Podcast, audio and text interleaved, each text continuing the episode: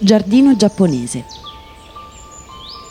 Questo giardino alle pendici del Gianicolo nasce da un progetto di Ken Nakajima.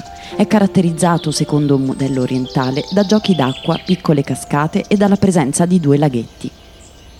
Al suo interno si possono osservare alcune specie come la Camellia sinensis e la Magnolia stellata.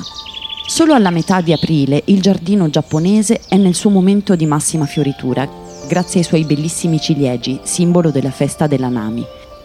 Questa tradizione, antica da più di un millennio, è ancora molto sentita in Giappone, tanto da provocare vere e proprie migrazioni di milioni di giapponesi dalle loro città verso le 60 località più famose del paese.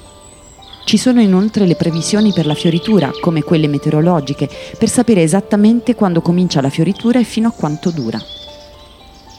All'interno del giardino si trova anche una pagoda, che assomiglia piuttosto a un gazebo, essendo una struttura ad un solo piano aperta verso il lato del giardino, che permette di sostare nella contemplazione, affacciandosi alle finestre prive di alcuna barriera nel panorama di Roma.